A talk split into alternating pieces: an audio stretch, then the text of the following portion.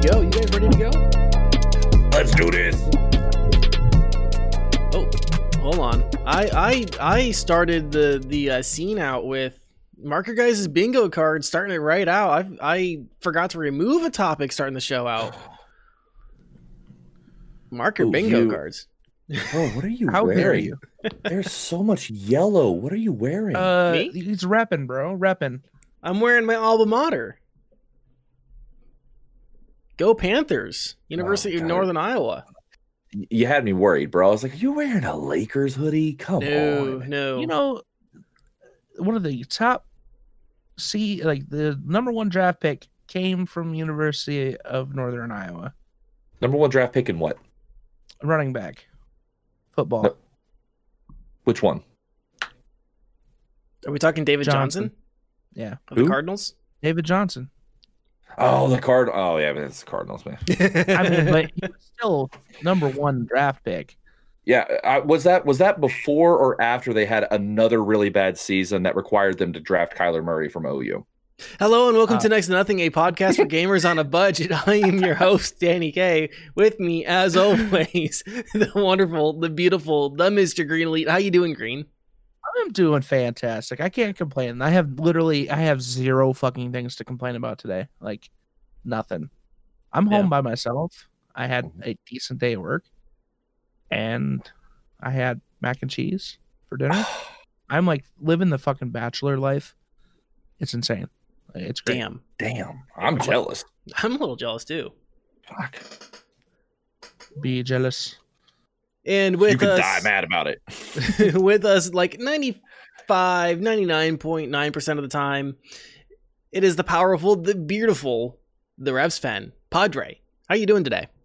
I'm doing fantastic, man. I redid the skirting on my house today, so I'm like, I've got that like kind of like productive exhaustion right now.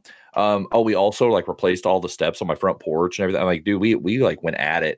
The only thing I have to complain about is some idiot on TikTok telling me I shouldn't drink bottled water because it's wasteful. Just remember, he's making you money right now.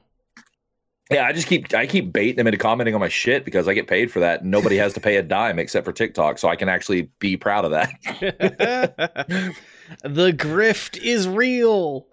The grift is real. Yes. Soylent Green is people.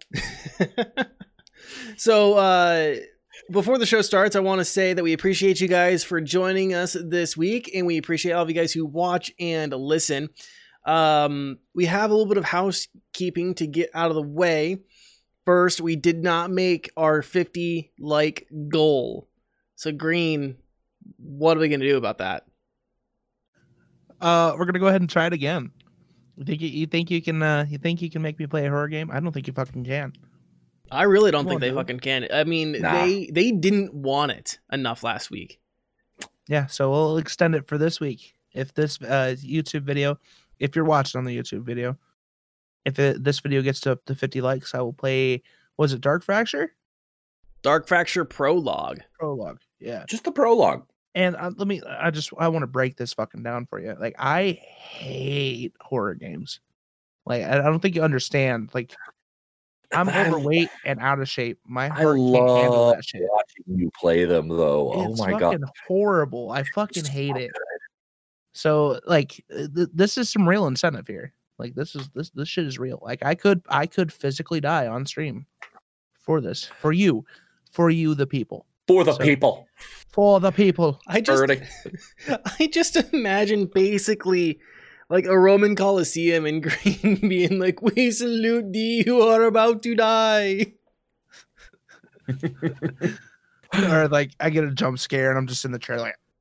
So you get a jump scare so bad, instead of just dying, you full on like go ring like the girl in the closet in the ring. Like, is he dead?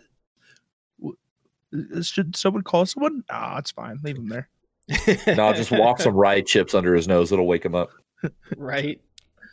So, yeah, if this YouTube video gets 50 likes, Green will play Dark Fracture Prologue.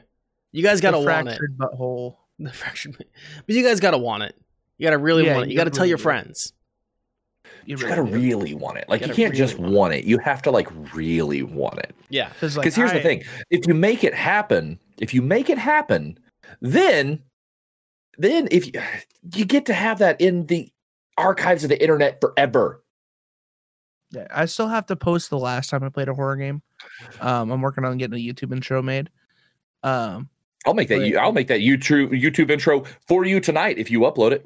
I watched it over, like when I was trying to find clips for it, and like I was both hysterically laughing at myself and also scaring myself again trying to find the clips for it. So like I don't think you understand how much I fucking hate horror games. Like, dude, it was so funny. Watch, you were so shaky. It was like you could physically see you were sweating and fixing to cry. It was so amazingly fun to watch. And then if you haven't played the demo yet for what was it, locked up demo, there's like these two ghost ghoul things sitting in chairs while the baby is crying in the other room. And like, to this day, all I can think of is, why did they not get up and take care of that fucking crying baby? I will say this, the crying baby gave me anxiety watching you play. I was like, yeah. I thought we were going to have like a Dawn of the Dead moment with a little zombie ghoul baby. And I had just eaten before that stream too. And like, it gets to the part where there's like blood and like a baby cradle. And I'm like, I thought I was going to be sick. I'm like, so I hate to end this conversation early, but we do need to get through some other stuff here for more housekeeping. If you guys do miss any part of the show, you guys can find us on YouTube, Spotify, Apple, and Google Podcasts, and everywhere podcasts are found. We do have a question of the week this week, and there's a bit of a caveat this week, and that is that we are doing a giveaway in time for Christmas. And the question of the week is, who in your life could use a free game? Someone who loves games but maybe couldn't afford something this year because of the pandemic. Maybe somebody who just really could use a pick-me-up this holiday season. Go on ahead and in the comments of the YouTube video, this is the only way you're going to be able to get entered, is in the comments of the YouTube video, leave a comment and tell us why, who you know who deserves a free game and why. And five commenters will get selected randomly, and they will get a game, and they will get a game to give to their friend or their loved one who deserves that free game. So once again, if you want to get entered for this chance to win, we'll announce the winner next week, just in time for Christmas. Who in your life could use a free game? Let us know in the YouTube comments. We'll select five random commenters, and they will get a game for themselves and a game for that person that they mentioned in the comment. Also, the bingo card. The bingo card, yes. Don't forget about the bingo card. Bingo card. Yes. Which I will post in the chat. I'll post the Twitter link in the chat for the live show here in a moment. But if you get a straight line bingo from... What week did we start that? I think we started it 2 weeks ago. Yeah, I want to say it was 2 weeks. Yeah, I'll get the official date here in a minute. But any episode past that point, like at that point, and then past, so like going forward from that point, if you get a straight line bingo, message me on Twitter with the bingo card and the timestamps. I will personally send you a $10 Steam card. You can use for whatever you want. You could use it to even get like the new killer in Dead by Daylight. Exactly. Yeah. So lots of options for you guys to win some stuff here from us. Hope we wanted to give back to you guys, and you know, especially around Christmas, and hope that you guys can use some free games, because that's about all we can really give you guys. It is the season of giving. Yes. And we are here to give you all the loving. Yes. And we can give you guys some reviews as well. Green, are you ready to review this game? Yeah. All right, so Green Elite and I yesterday played a game called Sector's Edge. That's Mr. to you. Please. I'm a mister. Show me some respect. Don't call me mister. That's my father's name. So Sector's Edge is a free-to-play voxel-styled first-person shooter. It's developed by Verisidium and Rocket Skeleton. It's currently in early access and was released on October 30th of this year. Anyone that might be interested in the game, there are some minimum game requirements, and that is Windows 7 64-bit or newer, 1G... I'm sorry, I think I said 64-bit or newer, and I'm not 100% sure on the 64-bit part. Green, can you verify that for me real quick? If it requires 64-bit operating system? Okay, yeah, one second. My bad. I feel like a jackass. I was quite unprepared, but it's okay. I'm okay. It's Bush League. Bush League. Let's see. You need Windows 7, 1 gigs of RAM, an NVIDIA Quadro FX, and it needs 1 gig of available space on your hard drive. The game is multiplayer only, so you'll need a broadband internet connection as well. I would basically describe this game as Halo meets Fortnite. It has a clean sci-fi aesthetic, if not maybe a little uninspired, with a destructible environment and building mechanics. Okay, so what was the question? What's the operating system? Does it need to be 64-bit Windows, or is it? It just says Windows 7 or newer. Okay, I don't think it specifies the bit. No, it's not specifying the bit. Okay. Just Windows 7 or higher. I would assume 32 would be fine. I mean, that thing looks like it can be run on a potato. Oh, yeah. If it requires a GTX 960 or higher, or NVIDIA Quattro FX 1700, I mean, that's for a minimum. That's a potato. Yeah, it's a very light and well optimized game. Mm-hmm. Kind of getting into the nitty-gritty, some of the more technical stuff. The game does have a full and functional menu. I didn't notice anything out of the ordinary with the menu. Everything worked well. It does have an accessibility mode, which can let players select the outline colors of their enemies, friendlies, and party members to be custom colors. So if you're colorblind, especially if you're red-green colorblind, you can change that stuff around. So you can discern those things better, which thumbs up. That's a nice addition. That's also something that I'm like, hey, at least they're paying attention. They're putting the thought into the game. I think that's a great sign. The game currently has 6 maps, 3 game modes, and the Steam page says that it supports building of custom maps.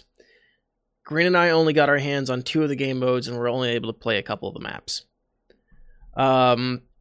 The 2 game modes that we got our hands on, there's a tug-of-war style game called Breakthrough, where the 2 teams would have to go capture some zones, and you'd capture zone 1, and then you'd go capture zone 2, and then you'd fight over zone 3, and once you captured zone 3, you could go capture zone 4, but if they captured zone 4 back, then they could go back and capture zone 3, and you kind of played until you got all of the zones. The other mode was called Salvage, and you basically fought over a device that spawned on the map, and it would spawn once it was depleted. It would move locations. So essentially domination, just with only 1 point. Mm-hmm. Yeah. I don't think there was anything else that we played, right? No, that's all. I mean, I think that was all that was allotted to us with what the servers that were filled with mm-hmm. had. Yeah. I mean, I'm sure we could have gotten into a server that was empty and played, but that wouldn't have been as fun. Yeah. The game has plenty of weapons, in my opinion. It has a railgun, an LMG, an assault rifle, a rocket rifle, 2 plasma weapons, a revolver, a pistol, an SMG, and a couple others. It has a pretty wide selection. And the thing that I like is that it doesn't have an unlock system for weapons. Everything is accessible outside, right out the gate. It works on like a point system where you can have, I think it's 15 points or 16 points. And you can't exceed that. So like the LMG is worth 5 points or 6 points. And the some perks are worth points as well. There are perks. And it all adds up. So you have to stay within like a certain perk parameter. I think it was 15, yeah. Mm-hmm. So the perks I mentioned, they let you, some of them like let you move faster, take less fall damage, increase shield, and a few other effects. There are also, like I said, there's also like a Fortnite mechanic. There's a building mechanic in the game, and you can save custom builds in an area that you can pull up in and place down using resources that you can extract from the map. You can place like quick build those structures. So it's like in your spaceship, you have like 9 squares that you can build. I think it's like a 5x5, 3x3 area that you can just build these quick structures. So you can like quick build stairs or like a little bunker or a wall with like a hole in it. So you have like little murder holes.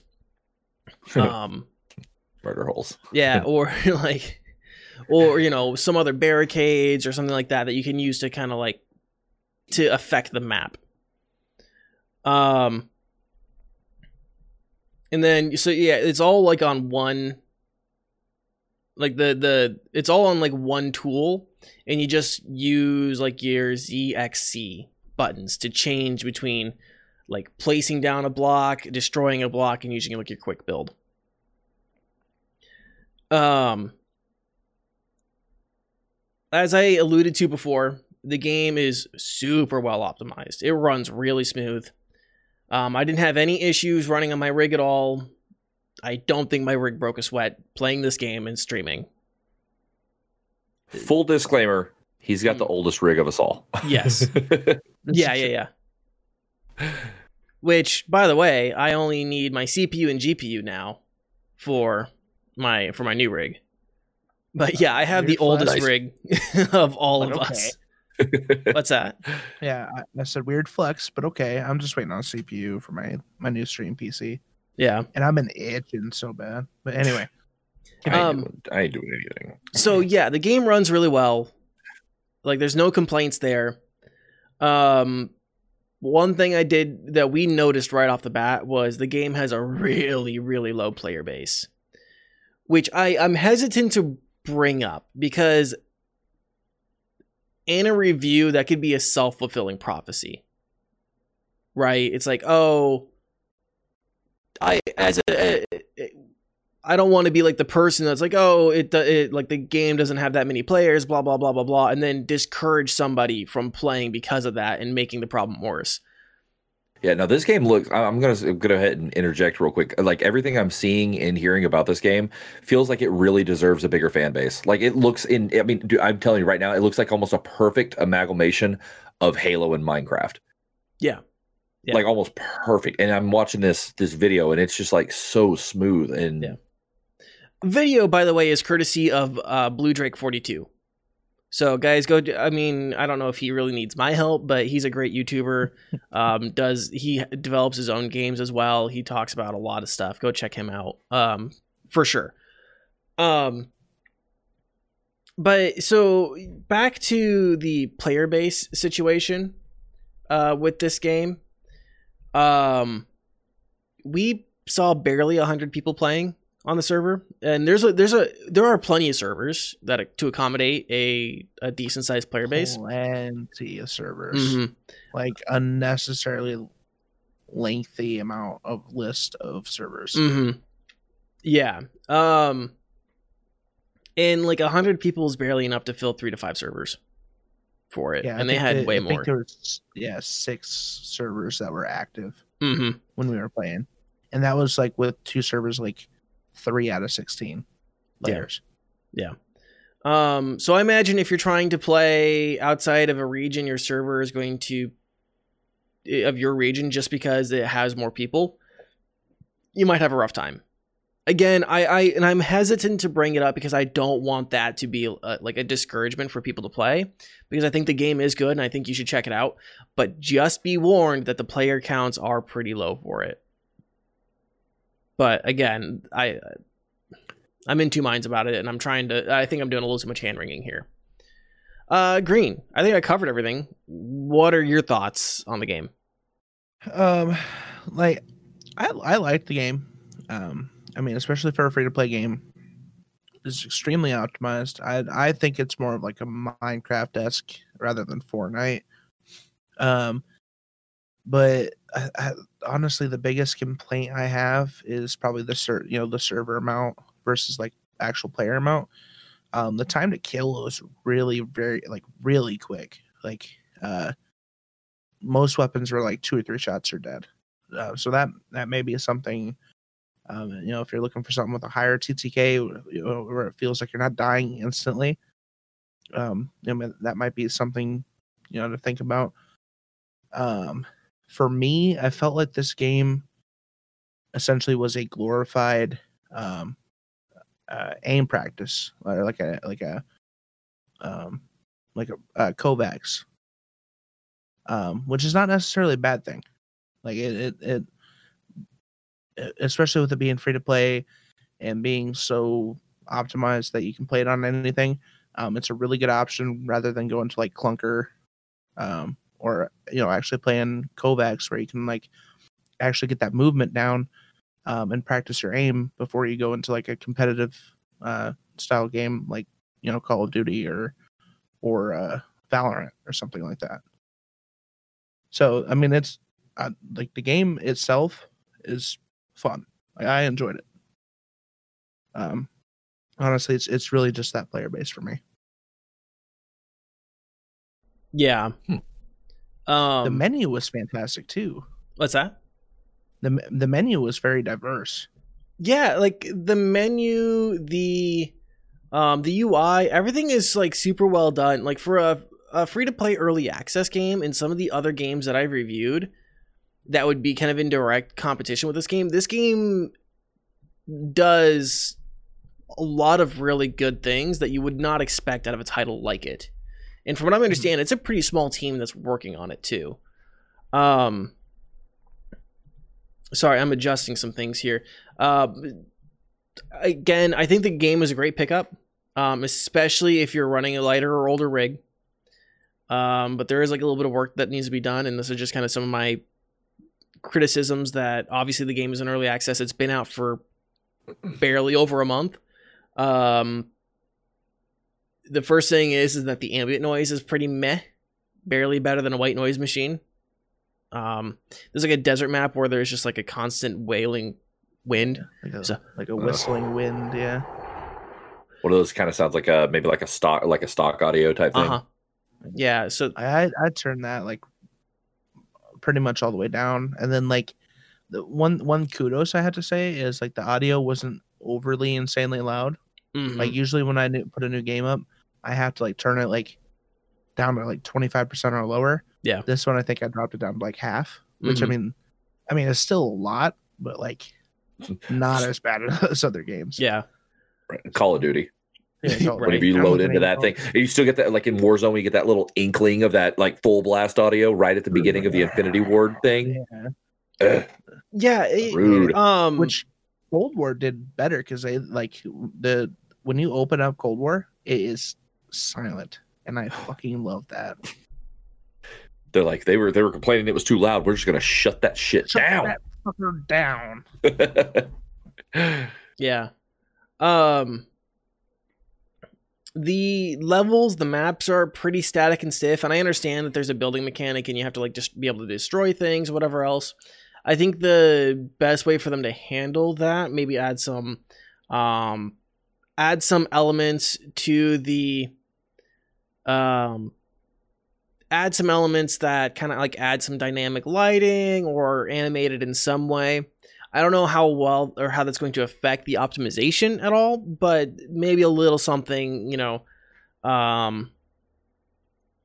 like pulses a little bit, or has like just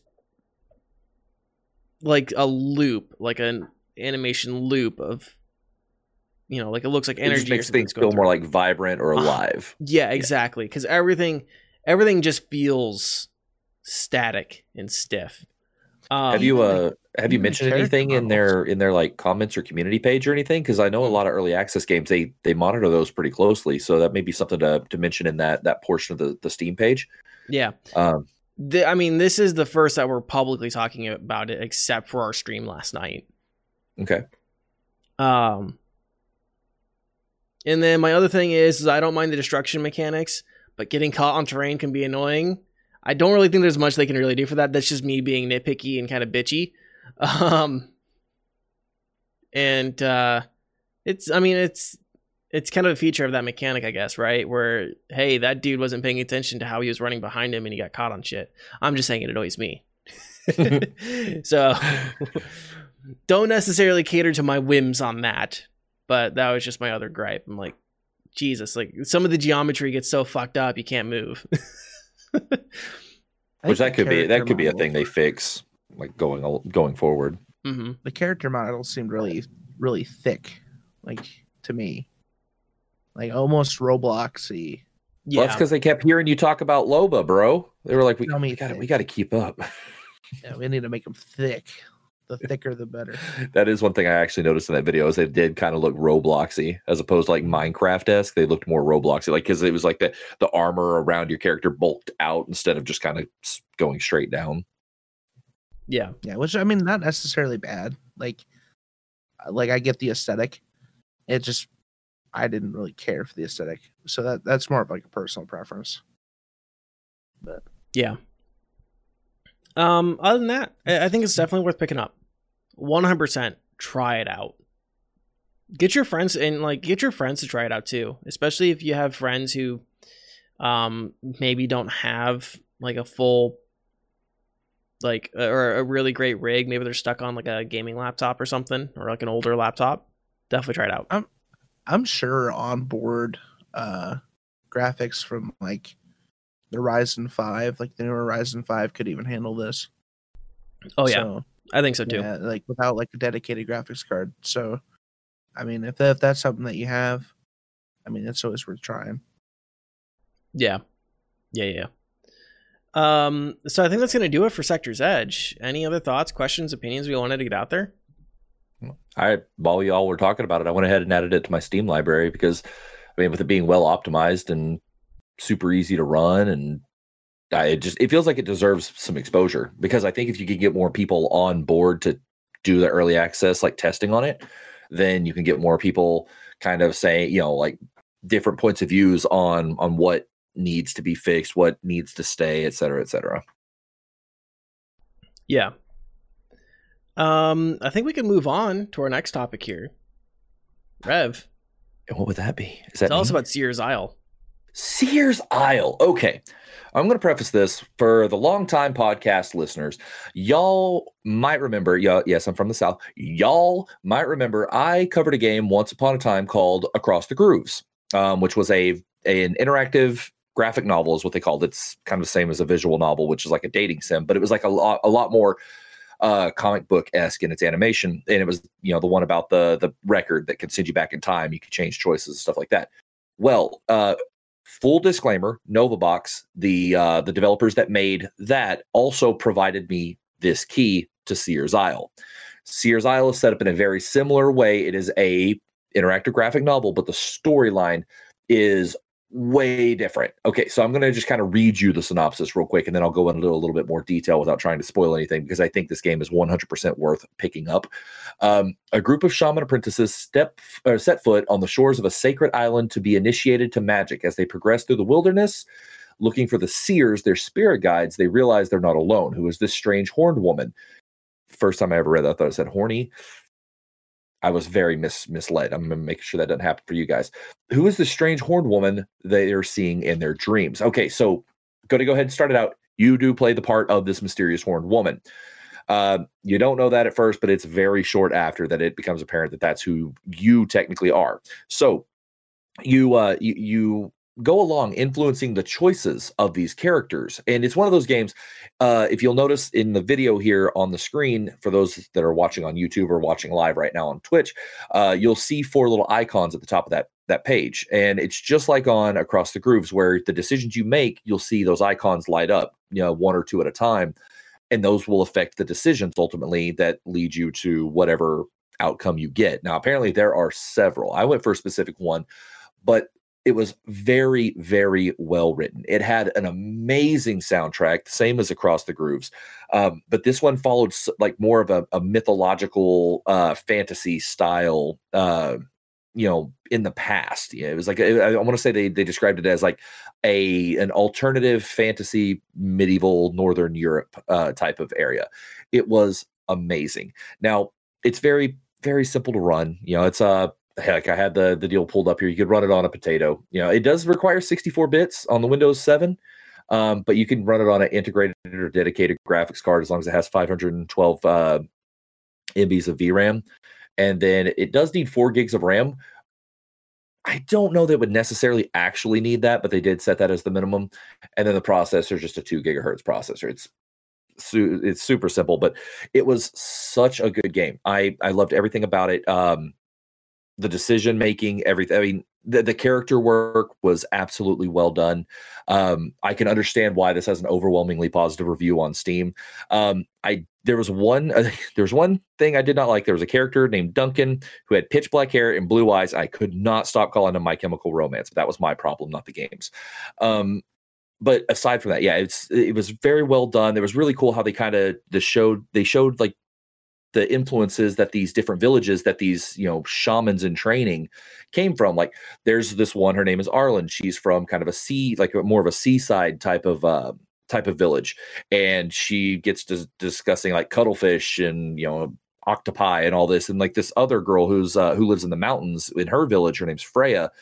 She has no idea what she's talking about because everything's like still kind of segregated, type of thing.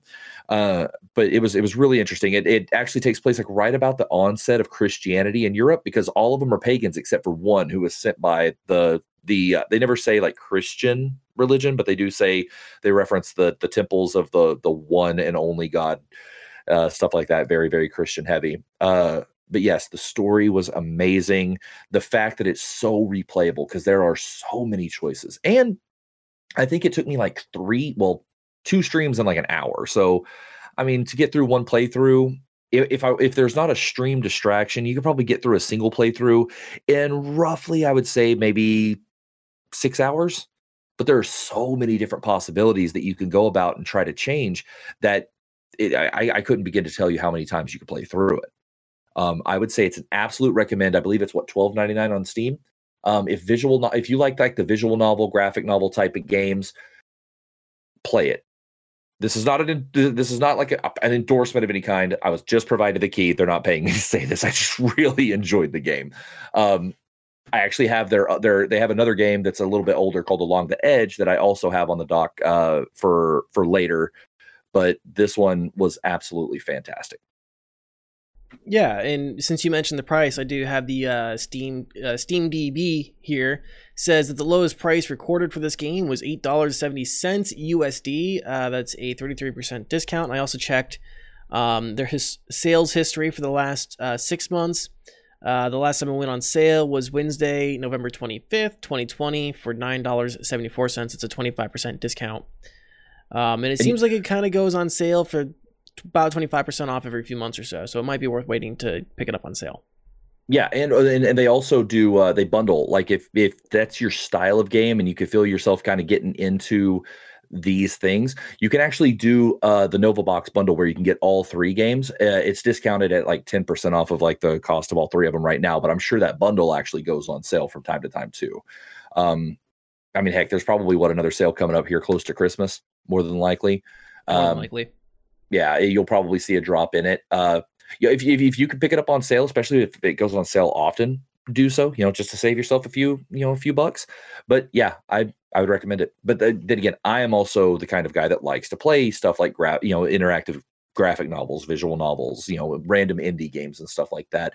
If your primary gaming is first person shooters or, roguelikes or something like that, this may not be your cup of tea, but it's definitely a fun little sit down kind of mellow. Like the vibe of the whole game is very mellow and chill and relaxing. Like even when some of the intense stuff happens in the game, there's no rise in the music to get real hyper, and it's very, very low key. So it's a great, just sit back and just chill kind of game and see what kind of outcomes you can get based on your decisions. Yeah. And I just pulled up the platforms it's available on. If anyone was curious, it is on Nintendo Switch, Windows, Linux, Mac OS, and Macintosh operating systems, which I'm pretty sure is just Mac OS. Right. Yeah, I'm not surprised that it's on Switch, because I'm pretty sure Across the Grooves was on Switch as well whenever I went to it, and I'm assuming they'll put all their games on Switch if they're going to be that style, because they're if you'll notice, actually, a lot of the games that I cover that are these these kind of obscure indie games, a lot of them are available on Switch, even if they're not available on Xbox and PlayStation. Like the Nintendo Switch has become a very indie friendly console. Just one brief example. Y'all remember when I covered Adventures of Chris, the game I tested out at DreamHack Anaheim, got to meet the developer and talk to him and really get his vision behind the game and everything. It was like that 90s cartoon style. It went to Switch on release day. It's on Switch, and Switch and PC are the only two platforms it's on. I'm surprised they're not on Android. That's what I was going to say. They should. They could easily port these over. Now, granted, I don't know what the demand for a game like this on mobile really is, because I don't know if people get on mobile to really play games like this. But you never know. It depending on the cost, the cost effectiveness of it. I could see maybe there being they could have done a what is that thing called, a something study, cost where you actually analysis. Well, no, like whenever you get a whole group of people in a room together and kind of ask them questions, what is that? I can't remember what they call it. They do it for ratings on TV shows and crap. On Bruno when he showed his penis. A focus group. Focus group. That's what it is. Yeah, they could do a focus group, and maybe they did something like that and realized, maybe it's just not, conducive to put it on, and it's not practical to be on mobile. But it would run on mobile easy. It's just literally pictures with choices. Yeah, I like the pictures. I like the pictures, Paul. Yeah, the art is very stylistic. I like the art. It's very well done. That's one thing I love about Novabox games, because Across the Grooves had the same art style, that same, it looks like you're actually looking at a graphic novel, not just an anime style dating sim type of thing, like a Doki Doki Literature Club or some other random game like that. It looks like you're literally looking at a comic book, and I like that. I love it. And I know Green actually stopped by for the Across the Groove stream for a while, and he heard the really cool music that was with it, the real kind of haunting, chilling music. Yeah, this has I think they got the same artist. The voice sounded the same, so it's probably the same musician. It's probably just it may be the developer for all I know, but so the music was once again just absolutely breathtaking, in this weird haunting way. I loved it, everything about it. Awesome. Anything else on Seers Isle that we want to talk about? I did have one more point that actually kind of confused me. It's a short one, though. When I covered Across the Grooves, you could tell by reading it that English was not the initial language that it was written in. You could tell there were some things in it that seemed like broken English. That was not the case here. It was weird. It's because it's an old. I mean, I don't know if it's something that maybe they went and fixed in Across the Grooves later or something. But in Seers Isle, the English was perfect. It was just like any other English. So it was confusing to me, but aside from that, that's probably about it. I wonder if the time difference between the two games, because this was released in September 2018. I wonder if maybe it has something to do with a different translation and localization team. Maybe, yeah, because this one was, Across the Grooves was June of 2020. I covered it right after it came out. And so it could be a combination of maybe it could either be that, or like I said, maybe that, whenever I played it, it had the other one, it had just come out. Maybe they just kind of got the game out there and maybe went and kind of fixed maybe some of the dialogue later. Cause you would think something like that would kind of be easier to go in and just fix, because you're just erasing some dialogue boxes and redoing them. But yeah, it's just a patch, easy patch. And so it they may have. I haven't played Across the Grooves since the first time I played it. Maybe worth going back and looking at again, because it's another one of those games where all of your choices could end up ultimately altering the entire game. So it may be worth doing. I did see that Twitch integration is coming to all of their games. They tested it out. Apparently it went well, so I think they're going to do a full implementation, which I think is kind of cool. You know, you stream it with your friends, and they kind of help you pick and choose your choices along the way. Cool. Anything else on Seers Isle? Nope, that is all I got. Excellent. Well, why don't you go on ahead and tell us about the new Dead by Daylight update? Oh, let's just roll this momentum, right? Okay, so the new Dead by Daylight killer is the twins. Technically, I guess you could say it's the new Dead by Daylight killers. I didn't really look too much into their lore other than the fact that they were conjoined twins that went through a real hard struggle in, like, I don't know, like little after medieval Europe or something. You know, it was like they were from a long time ago or something like that. And so they you play as Charlotte and Victor. And Charlotte is like the big body. She's the full body. Well, Victor's like a conjoined twin that pops out where her titty should be. And here's what's cool about it, though. You know, like, all jokes aside, it's actually really they were fun. They were fun. A lot of people complain about them, but I had a blast using them. Her movement speed is a little slow for my liking, but her reach in her attack is really good. But she supplemented in her slow speed by the fact that Victor actually jumps out of the body and you can control him. And so you got this like little demon baby running around the map after people. And if you use Victor to attack a fresh survivor that hasn't been damaged yet, he just rides them. He like jumps on their back, just sits there and keeps clawing at him. And he's like screeching. And this is where I actually laughed really hard when I played, because it was so glitchy. Like, you'd see him running around and Victor would be like 4 feet from their head, just flying through the air around him or something. It was insanely bad, but it was hilarious at the same time. But if you use Victor to attack an already damaged survivor, they go down and you can keep running. You can keep attacking people. So, like, you know, the strategy, if you can, is hack all four survivors till they're damaged, set Victor on them and dodge and take them all down. Because another really good thing that Victor does is whenever you drop somebody and you switch back to Charlotte, whoever's near him, you can see their pulse. You can see their heartbeat, so you can find them. They're not just like, you know, they can't crawl away before you can get to them. And so it's very revealing. They kind of honestly seem a little OP because they have a couple of abilities. One of them is I can't remember the names of all of the perks, but one of them actually allows where if you go and damage a generator, if there are other generators that have been worked on, it can regress up to 3 other generators. So it's like you damage it and 3 others can be damaged at the same time and start regression. They have, you know, one where, because whenever Victor gets ready to pounce, he can't just like attack like a normal killer. Whenever you go out as Victor, you have to load up a pounce and actually jump on him.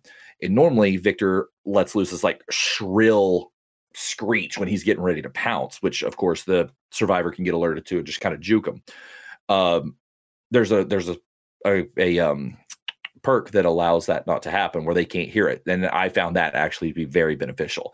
I didn't get to go, you know, didn't get to progress too far because I was just playing, you know, the one night of DBD, but I really like them. I think they're going to end up having to nerf them. The new map is very killer friendly, in my opinion, because it's kind of open, but it's also in the middle of the day, which there are no other maps that are just like bright like that. So you can see. It's really easy to see. But hands down, the 100%, and nobody will ever change my mind on this, best part about it is that the survivors can stop Victor. And the way they do that is they deliver a swift-ass roundhouse to the side of that baby's head. And it is hilarious to watch. I watched somebody do it like while controlling Charlotte. I walked up and I saw Victor stand there. He's like this tall. He's only, he's like, they just, tall. As you mentioned that, by the way, they showed it on the gameplay. Nice. But yeah, they do. Dude, it's so fun. I was acting like pissed off. Like, leave my little brother alone. But they do. They just run up, kick the shit out of him. It's so funny. But whenever that happens, Victor goes down and he rematerializes, you know, with a cooldown back where titty should be. And it is kind of weird leaving your body in one place while Victor's running around another. I did one time actually utilize that to my advantage because I made it look like I was using, it was kind of rude, but I made it look like I was using Victor because I sent him out, but then I brought control back to Charlotte and I just stood there. I didn't move. And whenever I did that, I had some little shithead people trying to come over and like teabag my not moving body. I just went to swinging. Went swinging on all of them because they thought I was controlling Victor because my body was just standing there. But yeah, it's a really interesting combination killer because, you know, you never really you don't have any other killers that can do that. That can separate. You can control two different people. Sometimes, you know, every time it's kind of weird. This is the first time I've actually really talked about Dead by Daylight on the show. But one of the things that always comes up whenever I hear that a new chapter's coming, because they've been releasing killers left and right, is like they keep releasing new killers. Like, when are they going to run out of like kind of abilities, you know? Like, when are they going to run out of things that could be unique to a killer? Because as it stands now, there are some licensed killers that have some very similar methods. Like, you have the pig from Saw, the Saw franchise, her, Ghostface from Scream, and Michael Myers all kind of have a similar feel. The only difference is Michael Myers can't like crouch. You know, they all have kind of this like stealth kind of, you know, thing. And hell, Michael Myers. Oh, go ahead. Well, the pig has the traps though. Yeah, the traps are very different for her. Yeah, and those are amazing. I love using those, but like they all kind of have that like stealth pouncing kind of deal. One that really strikes me as like being so very similar is Michael Myers and Ghostface have a stalk ability. It's almost like the exact same stalk ability. You sit there and you stalk in on somebody, and whenever you zone in, if you get them 100% zoned in, you can one strike them and knock them down. And that, you know, that could become like it. Where do you draw the line of it being different now? Because one of the rumors coming out of the rumor mill was that they were eventually going to add the Xenomorph. And I'm like, what abilities can you really add to the Xenomorph that would make it not just a reskin version of the Demogorgon, you know, stuff like that. But they never stop. I mean, they keep surprising me. They keep doing it. You know, they added Pyramid Head. He's got like a whole slew of new stuff. These twins are absolutely fantastic. I love to use them. The Death Slinger is probably my favorite, aside from the clown, obviously. And it's just, I don't know. It's they continue to surprise me. I'm actually really intrigued to see what comes next because I think they just released back-to-back original characters, and usually they stagger original and licensed. So we'll see what happens. I'm pulling for Candyman with the remake of Candyman coming out with Jordan Peele as a survivor. Fingers crossed, but we'll see what happens. Yeah. So the way that they do this, right, is DVD base price is like $10, right? It kind of changes from, I mean, it changes quite a bit. But man, I think it goes on sale more than almost any other game that I play. Mm-hmm. You know, like, I mean, it goes on sale a lot and for inexpensive. But now, that being said, yeah, I think, yeah, right now it's $20 on Steam, which I think might be its base price, actually. You're right. And it regularly does go on sale. The lowest it's been is 60% at $7.99. Yeah, see, that's so cheap. But you do also got to remember that literally every new killer that comes out, you have to pay for. And it's not just a killer. You get a survivor too, new map and all that stuff. But, you know, they had every, and almost all of them are $6.99 each time. But those also will go on sale for like half off a lot. Like, I picked up all of them.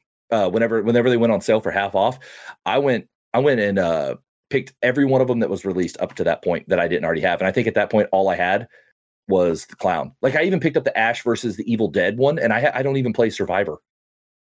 But like, usually, so the way they'll price it is usually they'll price it kind of conducive to, or, you know, compared to what you're getting. So like, one DLC won't equal the price of another because, like, for instance, the Ash versus the Evil Dead one's $4.99 base price, but all you get is Ash. Same with Ghostface. But then you go up to the Stranger Things one, and it's $11.99, but you get two survivors in the Demogorgon. So they keep them staggered pretty well, where you actually get what you pay for it. It's not just a baseline price, but they do those things. Those DLCs go on sale all the time. But if you're trying to buy, you know, the entire game start to finish, God, I couldn't even begin to add that up right now without it being on sale. It can end up getting real pricey if you're not careful. Because like right now, probably you have the Silent Hill bundle, but that comes with 7 different DLCs plus the base game, and it's $50. And there are way more than 7 DLCs. So it's just, you know, you gotta I don't know. You got to like weigh what you really want. But that's another cool thing. You don't have to go and buy these like massive bundles of like all of these new characters. You can pick and choose, and it doesn't affect the gameplay for others. You know, like what was it back when you used to have to buy map packs on Call of Duty? If you didn't have a map pack, you didn't get to play with anybody else that had those map packs. You know, obviously. But like, say I go and buy a Binding of Kin. It come with a new survivor as well, and somebody didn't buy that. I could still hunt them as this killer. They just couldn't use that survivor. And we could even use the same maps, because you don't necessarily, the maps just get integrated into the game. They don't become part of the purchase. So that's kind of cool. But I mean, there's a lot of ways to kind of, still make it a very, very affordable game for yourself. And then you can piece it together over time. Yeah. So get some here and there. I haven't played DBD probably in about over a year. Mm-hmm. And you and I were talking earlier in our kind of our pre-show. There's a battle pass system now, right? Or something similar. It's called the Rift. It's a pretty sustainable one. You go and you buy, I think it's like 1,000 Oryx shards, which I'm pretty sure is $10, just like any other battle pass. But it becomes pretty self-sustainable. But unlike a lot of other battle passes where you do have to use those same currencies to buy like cosmetics and stuff like that, you can just turn around and save them, because most of your other cosmetics and stuff are actually you use iridescent shards or some other form of currency within the game. Because we found out there are like 6 different in-game currencies now. Some of them are seasonal, I did find out in my research, because I'm not like too in-depth in it yet, but I'm starting to get more and more as I keep playing it, because I'm really enjoying the kind of the difference that you're seeing in some of these new killers, like the Blight, the one that came out before the Twins. Dude can ricochet off trees and shit like a pinball and just beat people down with a cane, and drool all over them. That's gross and hot and cool at the same time. So real quick, someone mentioned in the chat, Dead by Daylight with all the DLC is $168.76. Woof. See, that's a lot of money. Thank you for doing that math for us. But like I said, they go on sale for like half off or more all the time. So you can like pick and choose, get the base game at half price, and then maybe like 2 or 3 DLCs of killers you want to try out. And by the time you get bored with those killers, they'll probably be on sale again. You can just get new ones after that. It's because I think I paid probably only like a grand total of $60 for everything I paid for. If I had to put a realistic dollar on it, and I have everything in that game. Even like the stupid outfit DLCs that don't even matter because I don't play Survivor. Like, I was like, just in case. They're on sale. Let's get them. They were like $3 or $2 or something like that. I want to see them come out with like an ultimate bundle, though. That's what I want to see. I want to see an ultimate bundle where you can save money by buying the complete game and then and everything that comes with it, not just like a few here and there, the most recent ones. I haven't seen that bundle happen myself. Maybe it's something we'll see in the future, but it's going to be harder and harder the more they add. Yeah. Oh, hiccup. Okay, anything else on DBD? Because I'm looking at our time. We haven't gone to break yet. We probably should go to break and move. Green? I've said pretty much everything I needed to say. That's all I got. All right. Game sounds mortifying as fuck, but okay. Oh, bro, it's so much fun. Did I ever buy you? I know I bought DBD for somebody. Did I buy it for you? Or no, I bought it myself. I just haven't opened it up. Oh, bro, it's fun. Maybe we'll do that for a game night sometime. I should play with Zeebo sometime. It's fun. Ooh. You can do Kill Your Friends. Yeah, let's get a Kill Your Friends together for Zeebo. Let's do it. We can even do like a role-playing thing. I've been trying to put that together for a while. I'm down. All right, guys, let's go to break here. And stay right there. We'll be back in 2-ish minutes. And stay frosty. Stay classy, San Diego. Yeah. Hold up one second. I'm losing my mind. Boom. Showtime. And we're back. Welcome back, everybody. Hello. Did you hydrate? So, guys, quite possibly the biggest game of the year is coming out this week. Oh, quite possibly. Yeah, we'll see. We'll see. I'm just waiting for it. I think we should delay this part of the podcast. we have some unfortunate news here at CD Projekt Red. We're gonna have to delay another 3 weeks due to some shipping and COVID. Yeah, right.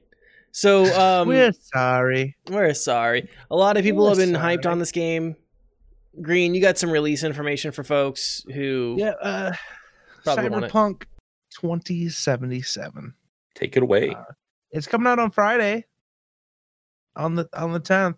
So Thursday, right? Thursday is the 10th, yes. Thursday is okay.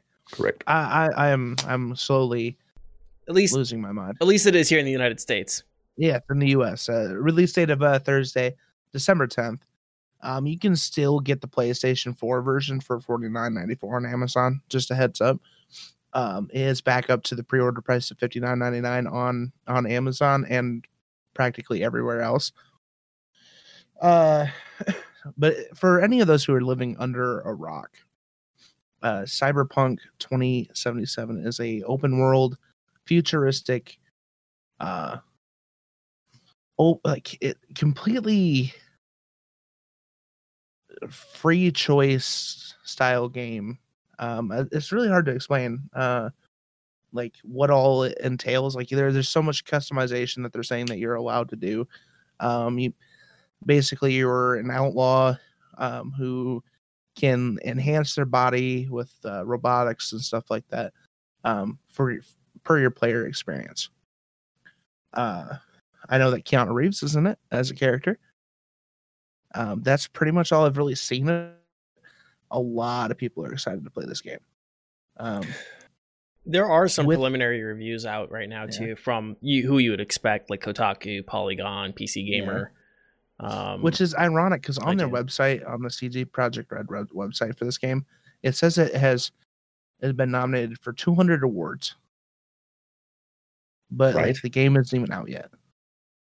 You know what's ironic about hearing that too? Like I don't know if you noticed, Danny, you probably looked at some of those reviews. They're not overall like massively favorable. They're just like kind of like middle of the road, slightly favorable on a lot of them. Yeah. So they're performance wise, there's been a lot of complaints because the DRM that's been used to prevent leakers affected the performance of the game pretty hard. There's also some bugs and stuff, some things that you would expect not to be there for in a polished product. When it's been delayed. Yeah, especially when it's been delayed so many times. There's also a lot of controversy around the game right now, which I, being 100% honest, the controversy around it, anyone who hasn't touched the game has no right to say anything about it. Personally, you don't know what the game is. You're only taking the opinion of some of these journalists and reviewers and influencers, and how hyperbolic are they being on some of these controversial things. Exactly. I've seen, actually, this is something that really kind of stuck in my craw, was CBJ said that gamers are angry about it. I'm like, who are the fucking gamers who are angry about this? Exactly. Right. Like, the game doesn't come out for another 48 to 72 hours. What gamers?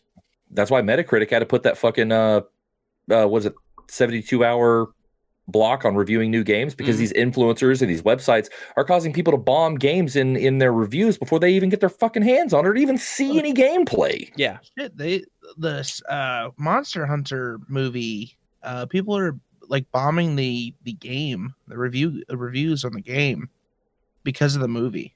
That's why you don't take reviews, man. You take them with a grain of salt. Yeah. People are assholes, man. They try to ruin stuff without even seeing it. Like, real quick, I'm going to go on a brief tangent, then I'll pull myself right back in. But let's talk about the Monster Hunter movie thing. While it doesn't look great, I will say the initial posters and, you know, and stuff like that, and the original trailer where it showed like machine guns and all that shit, I was like, oh, come on. You know, like I was already pissed. And then the next one come out that showed like there was some kind of weird thing that got thrown back in time, and it kind of went back to actually showing all the Monster Hunter stuff with like the kind of more, archaic weaponry and stuff like that.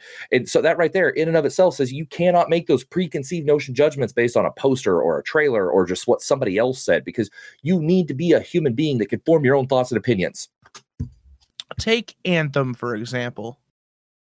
When it first had a trailer or teaser, it looked fucking phenomenal.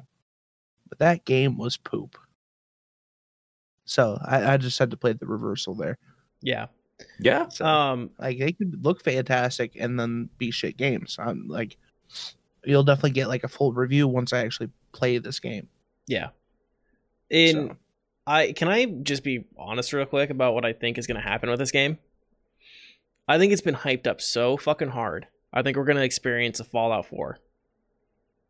Do you guys remember when Fallout 4 was coming out and everyone was just fucking hard on for that game? And I'm currently playing Fallout 4. It's decent. But everyone's just like, this game is going to have... Like, I remember one meme. It was like, you know, games 10 years ago. And it was like a burger with like pickles and ketchup and buns. And then it's like an EA game. And it's like the game is the patty. And then like DLC and cosmetics. And that's like the burger was like, you know, now like all the pieces except for like the patty. It was all segmented. Uh-huh. Yeah, I remember that meme. And then it was like Fallout 4. And it looks like it's like a triple patty deluxe. And what we ended up getting was a single patty with... You got a McChicken, bro. Got a McChicken, right? And that's what I feel like is going to happen here. Everyone is just hyped up this game. And CD Projekt Red has allowed the mythology of this game to kind of take control. And I don't think it's going to meet a lot of people's expectations. Yeah, especially now, and especially if there's issues with polishing with this many delays, you know, it's like people are like, you cannot live up to that hype. Like you set yourself up for that failure. Like you said, they allowed this mythology to build. What were you going to say? You said it sounded like you had a counter. I said, well, and then they got Keanu Reeves. Oh, then they got Keanu Reeves. Well, my counter is like, I don't expect this game to be bad simply because it's CD Projekt Red. I can't speak. Yeah, and don't take that as me saying it's gonna be bad. I just think it's gonna be same. It just can't live up. That's It's like this picture, like the perfect example would be Anthem. Everyone was looking for an Anthem. Then they delayed it by what, a year. Yeah, and like it was a completely different game from the game that they were initially teasing. Completely different. So I'm hoping that they're sticking to what they've said with like the whole open world concept, you know, completely customizable. What they've shown of like initial gameplay looks good. So I'm hoping that the story is actually going to be there. Because especially with it being a single player game, if it has a fantastic story, that's what's going to pull people in. See, the one thing that I've seen, like the one consistent negative I've seen in the reviews of the game so far, and this is, again, just coming from the reviews, is that it has a weak core narrative. It doesn't have great storytelling.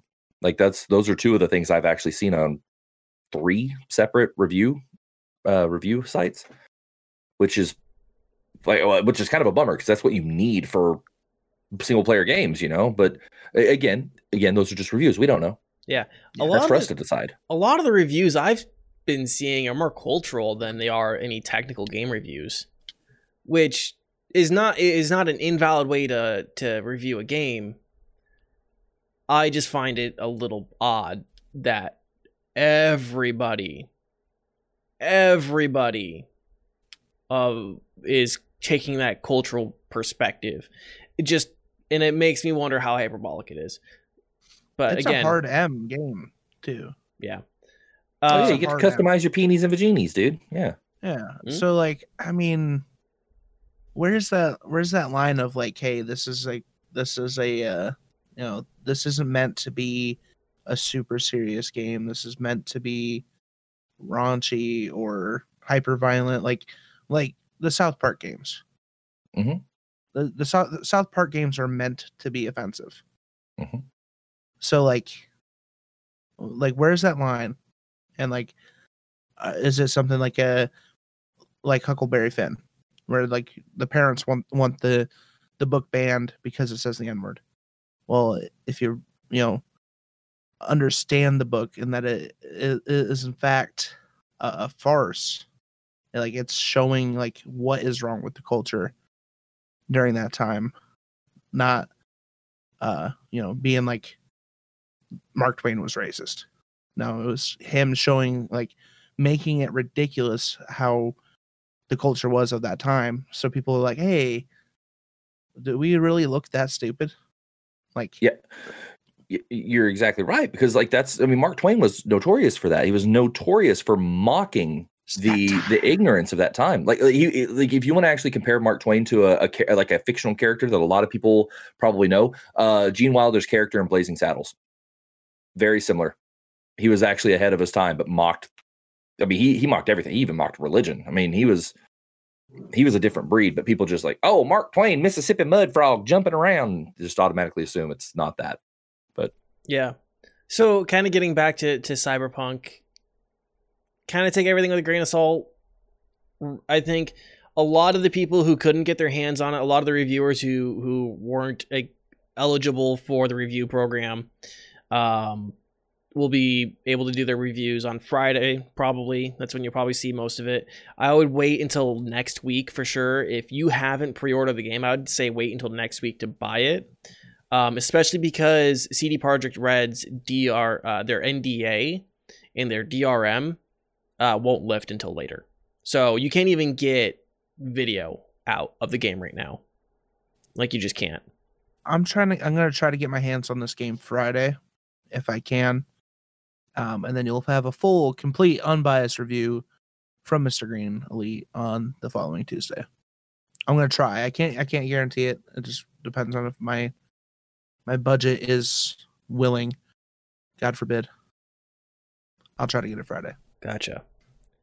Anything else on the Cyberpunk release? No, that's all I can think of. Okay. We got a bit of news for you guys.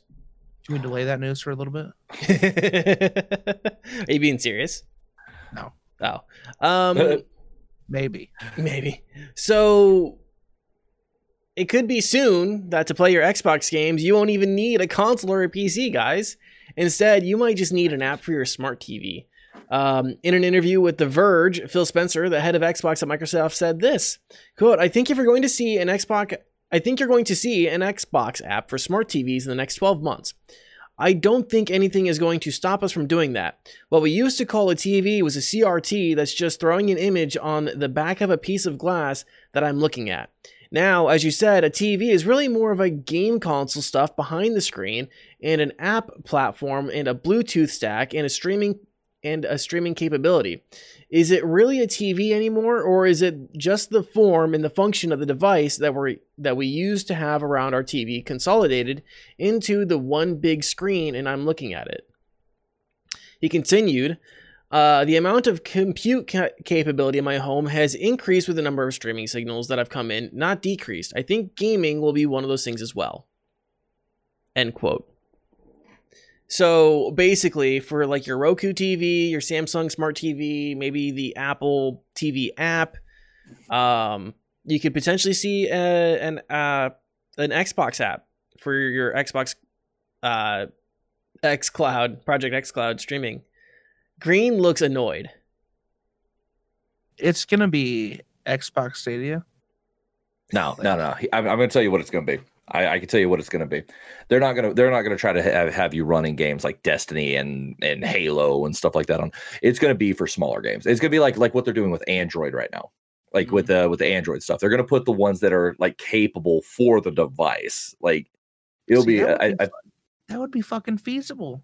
Yeah, I think that's what they'll do. It seems like. Since they kind of withdrawn from the actual console wars and expanded into the PC and Android realms, bro, like they're making smart moves. Like they're actually doing like smart stuff. They're not just like they're not cash grabbing. You know, they're actually making long-term investment moves. Yeah, they have to be. That really remains to be seen, but yeah, they just have to be really careful about the whole streaming games, especially that require an extremely fast latency between like input and the actual in-game movement. Mm-hmm. Don't market this towards competitive gaming, like, you know, Halo Infinite multiplayer, Destiny 2 at PvP, right? You know, Call of Duty, like that shit ain't gonna work.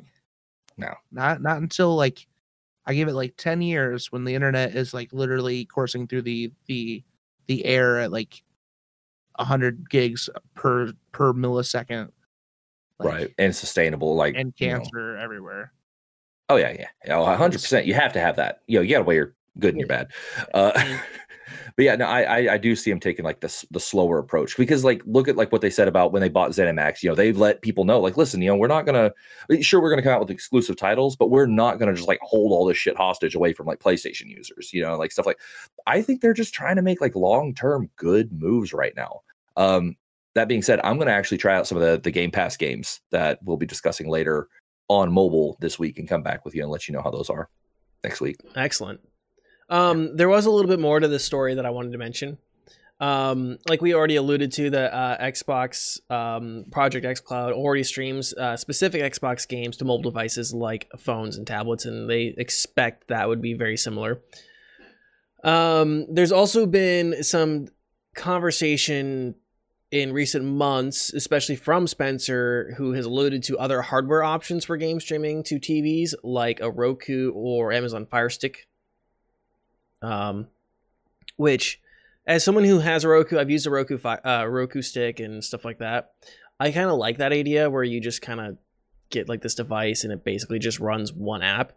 I do know though, and I do recall from when Google Stadia was released, how the Chromecast Ultras that came with the Stadia Pro started overheating. And so I'd be worried about that, where am I going to have to like be afraid of this thing frying behind my TV?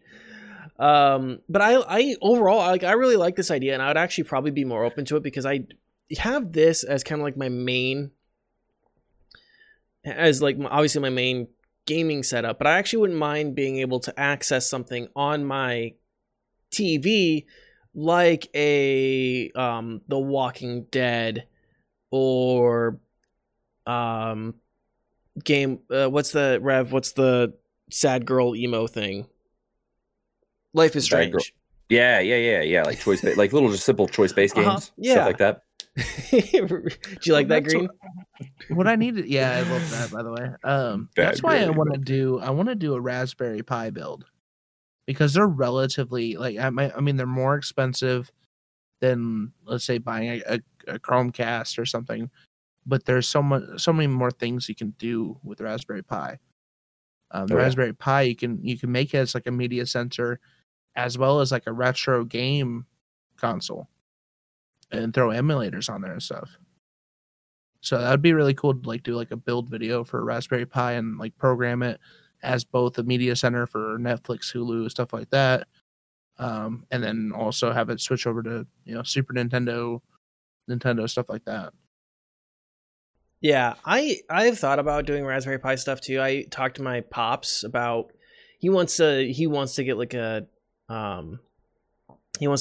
retro arcade cabinet, and I'm kind of like, you know, Pops, if you wanted to build the cabinet and get the screen, I could like build the retro Pi for you and set that up and like make him like a little thing. But shh, there's some legal stuff with it. I just want to talk to somebody about making an apple pie, because I have not had a good one of those in a while. The best pie is pecan pie. Wrong. We're not gonna fight. We're gonna save the pie fight for the after dark. Hear me out, dude. Why is pecan pie the best pie, dude? Mm-hmm. So. Yeah, that's the Xbox app for TVs. I think it's going to be interesting. I would actually probably look at it, especially if it's going to be a pretty low barrier to entry, and maybe I just have to pay for Game Pass, which I would be able to access on my PC too. Mm-hmm. So yeah, anything else on the Xbox app for TVs that may or may not be coming in the next 12 months? Maybe, possibly, most definitely, probably not, maybe. No, we good? Coming. Yeah, I'm good. I'm solid. All right. I'm just hoping they don't make the same mistakes as like Google. Like, don't be stupid. It's a little hard to make the same mistakes as Google when you see how disastrous they've been. Oh, just no shit. 3 years minimum until Stadia shuts down. You're giving a minimum? Shit, I'd give it a 3-year max. If Stadia doesn't have some like real changes in the next 6 months, yeah. Like, it's got to have some real fucking changes in the next 6 months to, and I don't give it, 3 years I think it'd be done. Yeah, well, especially how much they charge per month. Like, stop. Yeah, it's not sustainable for the amount of time. And I think I've mentioned this before. The only thing that's going to save Stadia is if they open up that technology for use other than gaming. And I agree. I think we talked about this like forever ago when I was a guest on the show. Mm-hmm. Is they need to switch it, like have it to where it can do like graphical processing, like video editing and Photoshop and stuff like that. Because there's people who can't afford a $3,000 Mac and a $600 $2,000 camera. Like a lot of people have to choose. Like when they go to school for that. Like, it's like, do I buy the camera or do I buy a Mac? Like, I should invest more in the camera than the Mac. I can just get a cheap laptop. It won't be, the same as everyone else, but it's a cheaper route. So, like, offer that for those kind of people, that market would be huge. Yeah, it's just like creating remote computing opportunities for production companies, for like CAD design, stuff like that. I mean, the opening up that technology would have been a way better option for them to like save this tech, because they spent a lot on that infrastructure. It'd be a shame for them to lose all that. I'm talking as if this is like some struggling company, but they'd piss that out in a week. Like, yeah. Okay. We'll just write that off. Exactly. All right. Let's talk about games of the month, guys. Free games, free deals of the month. I am talking to coworkers about like having, because I have some golden voiced coworkers who I'm like, hey, like I need some shit. I need you to record some lines for me. I would be okay with that. Okay, a metal version from Alex, please. Ooh, yeah. Deal for the month. Well, no, I'll just do that one. I'm shipping it. Okay, so from Epic Games, 2 games you guys can get starting on December 10th until December 17th. You guys can pick up Pillars of Eternity Definitive Edition, and you guys can pick up Tyranny for those same days, December 10th to December 17th, Gold Edition. Again, Epic Games, December 10th to the 17th, you can pick up 2 games, Pillars of Eternity and Tyranny. Seems pretty decent. Twitch Prime. Until January 15th, you can pick up Hyperdot. Until December 25th, you can pick up Spectrum Retreat, Wizard of Legend, Lost Horizon, Sigma Theory, Global Cold War. Back to December 15th, you can pick up Turmoil. On December 18th, 10 days away, so you want to get this one quick, Ironcast. Back to January 15th, you can pick up Close to the Sun. And until this Saturday, December 11th, you can pick up Genesis Alpha 1 Deluxe Edition. And until January 1st, you can pick up Yooka-Laylee. That's all on Twitch Prime, which don't forget all the other benefits you get from Twitch Prime, like a free sub that you can go use on Mr. Green Elite or RevsFan or any of our wonderful guests. Yeah, let's go to Padre. What's on Game Pass? Oh, what's on Game Pass? Yeah, we're going to skip Games with Gold, dude. They're like, there's nothing there. Let's go straight to Game Pass. Oh, right. Xbox Game Pass. This is what is, I think it's actually available as of now. Yes. As of now, you have access to Rage 2, Control, Monster Sanctuary, Gang Beasts, some random racing game. I can't even read it on the console or on the cover. Super Mind Control Delete, Slime Rancher, Yooka-Laylee, Yes, Your Grace, Greedfall, Call of the Sea, and I'm going to cut right there real quick. All of those are going to be available on Android as well as console and PC for some. So interesting idea, playing all these on Android. But then you also have Haven, Unto the End, Dragon Quest XI. Then here's where the big one comes in. Doom Eternal is finally officially dropping. Valhalla, which is actually a personal favorite of mine, and Starbound. All of these are coming to be included in your Xbox Game Pass subscription. Dope. Green. Do I have to really perform after that? Like, yeah, it's like the case where like the opener was better than the actual main show. Oh yeah, yeah. Oh, well, PlayStation. The free games this month for PlayStation Plus are Rocket Arena and Just Cause 4 with a special bonus of Worms Rumble. Worms Rumble is, I'm assuming, a battle royale style. It's a arena-based 32-player cross-platform combat game. Just Cause 4, open world sandbox experience game, and then Rocket Arena is a 3v3 shooter with dynamic maps, thrilling game modes, and ever-growing roster of diverse heroes. So. Those are the 3 PlayStation Plus games that are free for the month of December. We'll say Worms Rumble probably worth the pickup. A lot of people remember Worms WMD from back in like 2016. A lot of fun, goofy game. Worms getting a. I heard they were getting a battle royale, but I did not know it was coming this quick. That's I don't think it's a battle royale.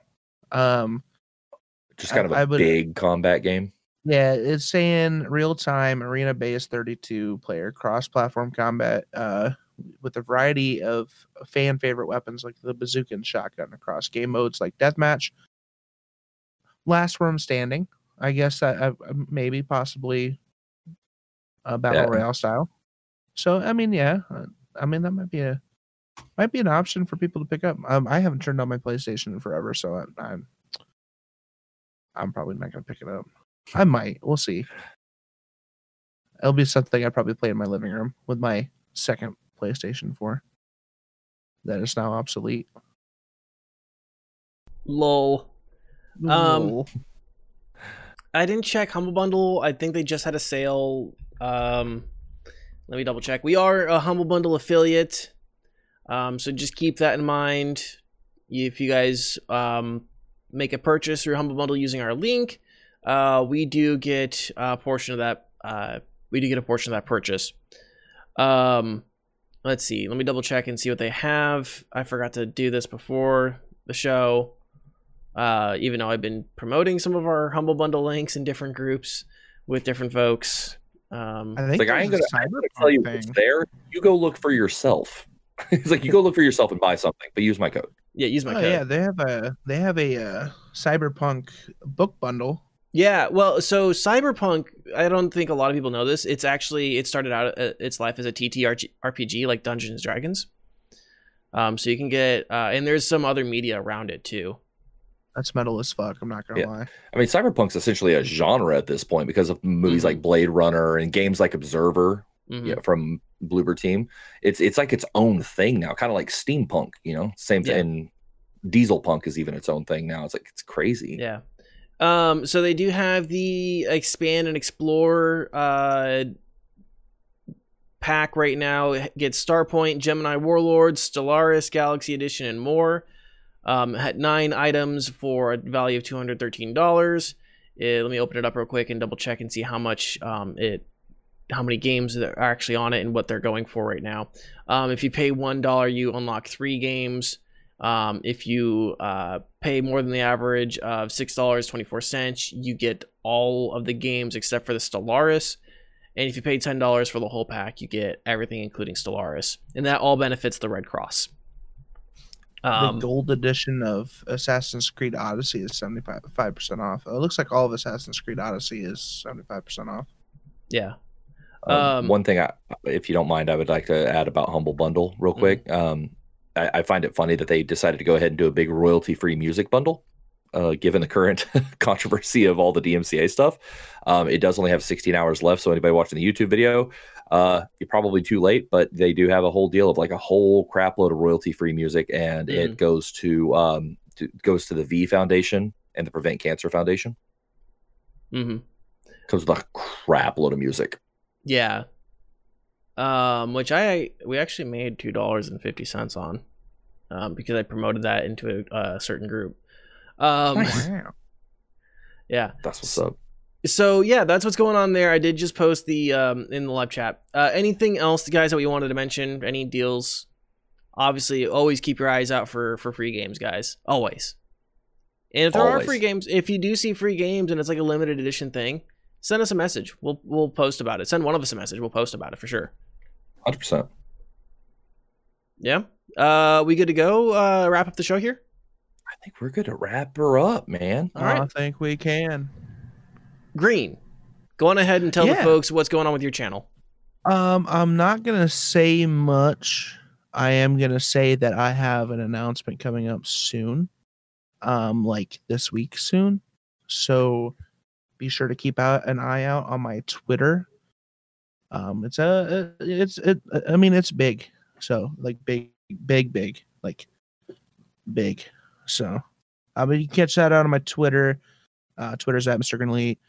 You can catch me on my Twitch channel at, of course, Mr. Green Elite.